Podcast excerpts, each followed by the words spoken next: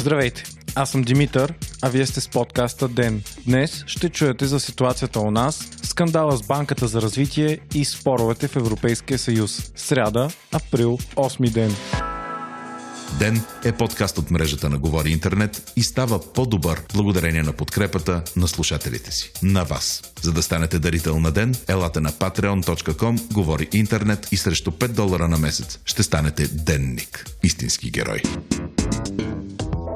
След като 5 дни поред новите болни у нас бяха или 28, или 18, за последните 24 часа те са 16. Страната ни продължава да върти едни и същи числа на новозаразени от COVID-19 от самото начало на кризата до днес. И въпреки уверенията, че пикът предстои, сравненията между нашата крива и онези на най-засегнатите страни показва, че към текущия момент България остава една от най-малко засегнатите от COVID-19 държави в Европа. Болните са 581, а смърт смъртните случаи 23. Така процентът ни смъртност е около 4% от доказано болните и също е много по-нисък от страни като Италия, Испания, Франция и Великобритания, където той е над 10%. Предприятите мерки работят, но най-голямото притеснение на експертите е какво ще се случи на Велик ден. Почивните дни и очакваното топло време, комбинирано с нетърпението на хората не излизали от седмици и нежеланието на православната църква да се съобрази с карантината, пораждат много сериозни притеснения ако карантината бъде отпусната и се повтори сценария от други държави, където заразата тръгва много силно именно от масови религиозни мероприятия, може да се окаже, че всички усилия до сега са били на празни и най-лошото в България те първа предстои.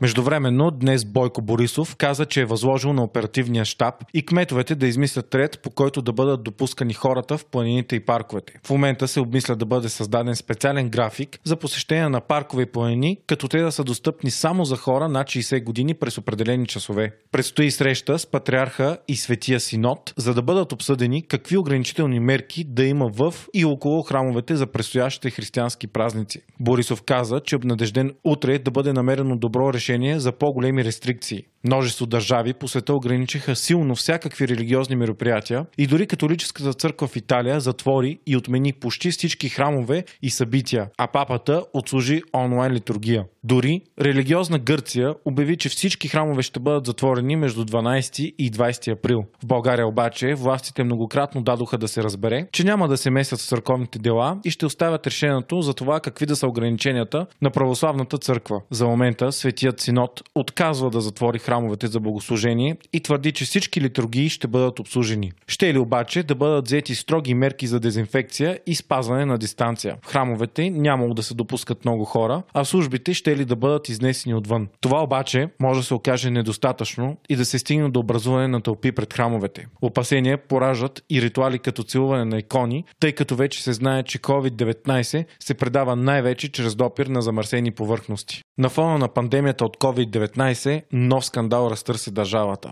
Тези дни стана ясно от публикация на Капитал, че Българската банка за развитие е предоставила заем от 75 милиона лева на дружество, свързано с една от най-големите колекторски компании в България. Това предизвика огромен скандал, защото кредита противоречи с изискванията за економически мерки в условията на пандемия. Информацията идва в момент, в който Банката за развитие получава 700 милиона лева отгоре от правителството за подпомагане на малкия и среден бизнес страната. Още по-съмнителен е факта, че кредитът е отпуснат на фирма Свети Георги Груп, която е с 2000 лева приходи и нулева печалба за 2018 година и е свързвана с дружеството за изкупуване на вземания СГ Груп. Ситуацията предизвика недоумение и недоволство сред властта и днес Бойко Борисов обяви, че изпълнителният директор на банката, Стоян Мавродиев, ще бъде уволнен, а с него и всички членове на борда. Българската банка за развитие е търговска банка, която предлага финансиране и професионално консултиране с цел подпомагане индустриалния растеж на българската економика. Банката е мажоритарна собственост на държавата, а за нея отговаря Министерството на финансите